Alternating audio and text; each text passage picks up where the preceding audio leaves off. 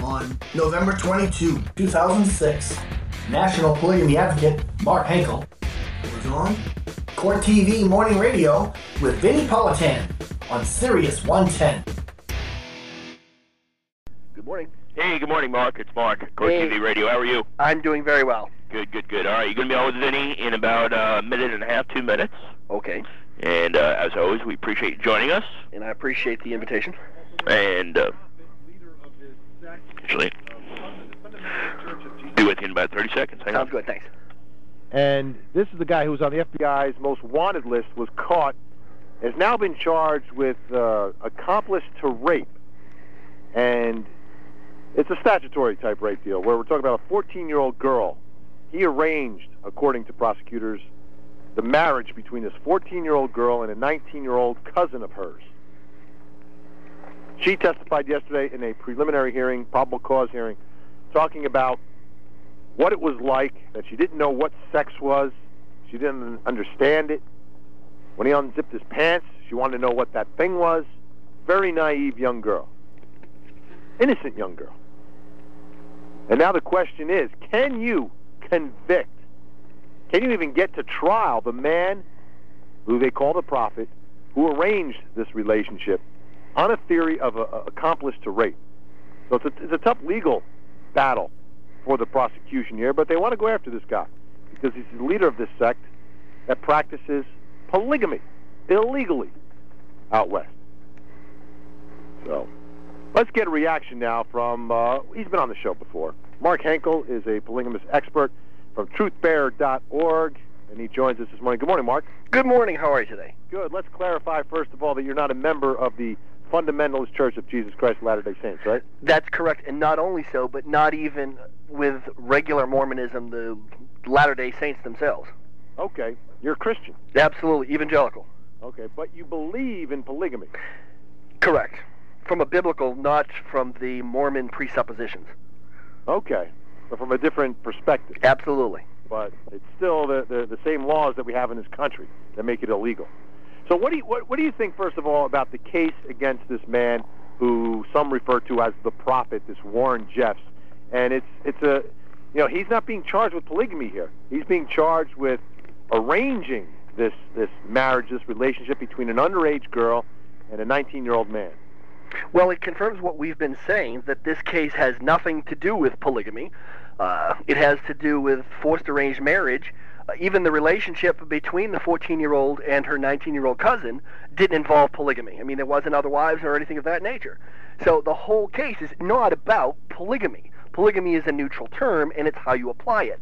So really, the issues of, of uh, criminality are the underage issue and the arranged, forced arranged marriage of an underage girl.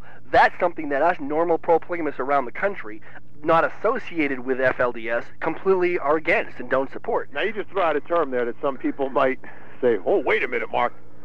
You just said us normal pro-polygamists." That's correct.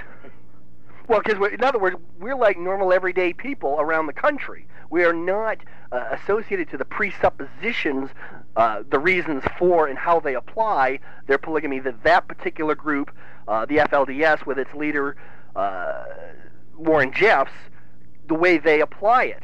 And so this, the case proves this is not about polygamy in any way, shape, or form, and that really all it's about is arranged marriage of underage girl.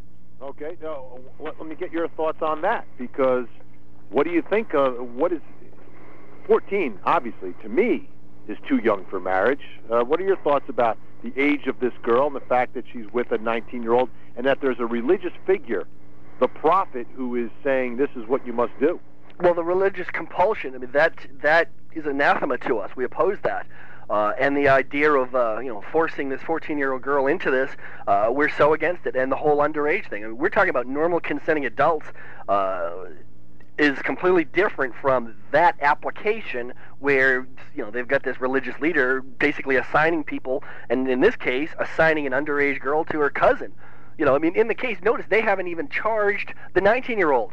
No, they haven't. you know, so they may have a semantical difficulty in legally prosecuting, and that's that's in our. We're actually more concerned that uh, they they may fail to uh, fail to prosecute Jeffs, and he turns into a hero, and he's not. We we're not supportive of Jeffs at all. Now he's a leader of thousands of people. I think there's the estimates are about ten thousand people in his sect. His sect alone. That's it. He's not a leader of polygamists nationwide or anything of that nature. His one little group in the one little area of one little geography in Mormon land area of uh, the Arizona-Utah Well, how border. prevalent is polygamy in this country? Well, it's in various. It, it's a. It's not monolithic. It, you know, there are different reasons and dynamics why people uh, apply their polygamy. They're. They're. I It's mean, not. It's not like living. That's what we're trying. We're trying to get a, a grasp here on, on how common it is. Like when we think about it, Mhm. you know, me and the rest of the guys in the studio, or just you know people that are listening, I think the the image that comes to their mind is Warren Jeffs, is Big Love, the show that was on HBO, are these people that are out in Utah and Arizona and Nevada, out in these remote reaches, and they're all kind of this one community, and they march to this beat of this drummer, and these are who the polygamists are. How many outside of that area? Where else do they exist? And what kind of numbers are we talking about? Well- we talking about hundreds. We talking about thousands. We talking about tens of thousands. Uh, we'd say a few tens of thousands. Really? Yeah, but, but we wouldn't say. Uh, Would they be in New Jersey? yeah, I said that previously. Uh, yeah, certainly anywhere eh, from around the country because everybody has different reasons. I mean, some uh, will, you know, there there's Christian polygamists, there is secular polygamists, there are Muslim polygamists. It's the application and the reasons why they, uh, per, you know, choose that as a as an option for their lives, but are still forced uh, to be quiet because typically the media, and they're doing it even in this case, continue to hype things that aren't true about polygamy. And the very fact that this case went to the FBI's top 10 most wanted list that isn't even about polygamy. There's not polygamy involved in Don't any aspect. this guy because he's the leader of a polygamous sect. Right, but that's the problem. It's not about polygamy. So the so the thing is, is they're Well, making with it Al Capone, they went, they got him on tax evasion, and that wasn't about tax evasion. Right, but So they're not going thing happening here, right? But no, because they've even said the prosecutors themselves have even said they're not going after polygamy in this, and this the even in uh, Utah State Attorney General they're not going after polygamy. They're going after subsidiary crimes where those happen, such as the underage and they arranged and all that. And we normal polygamists around the country we support going after those other crimes because those are the real crimes. Polygamy itself is neutral. All right, so let's talk about the normal polygamists. Sure. Are there any women out there that have more than one husband, or is it always the other way around?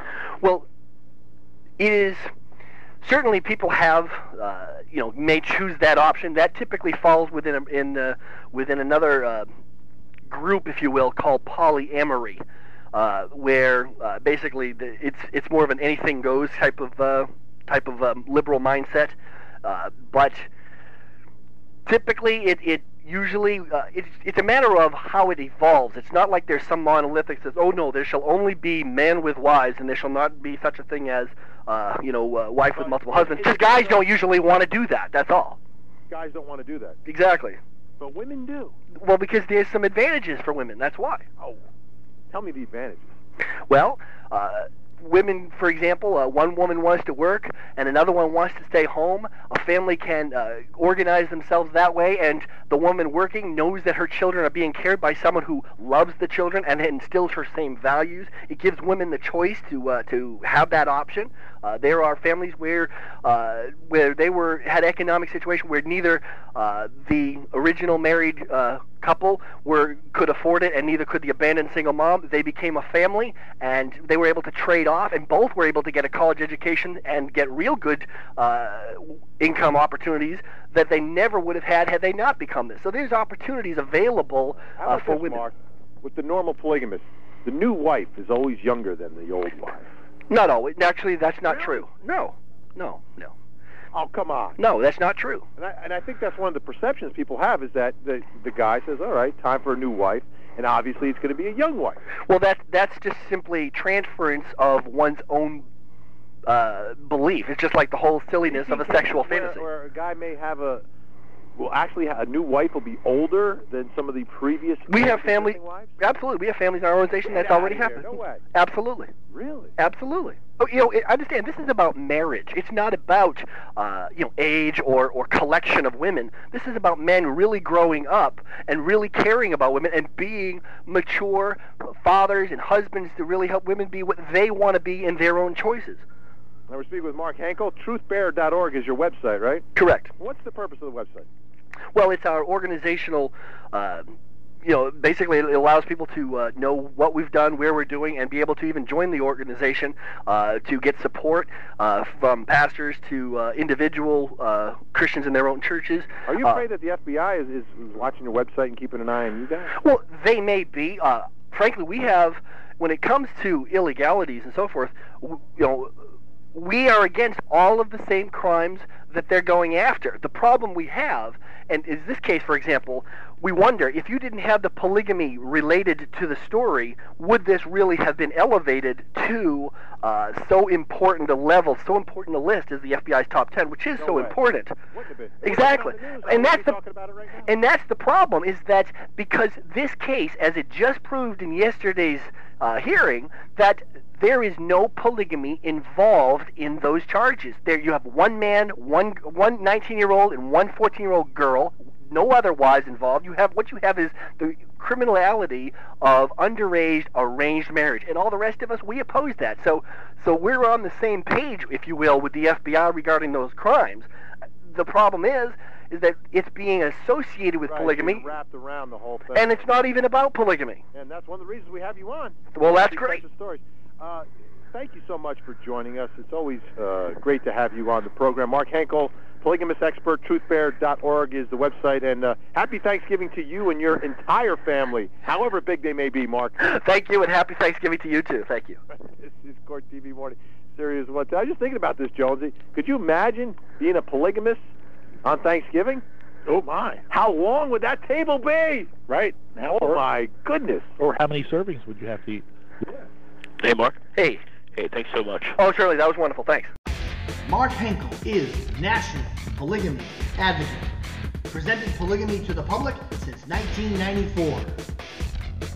NationalPolygamyAdvocate.com.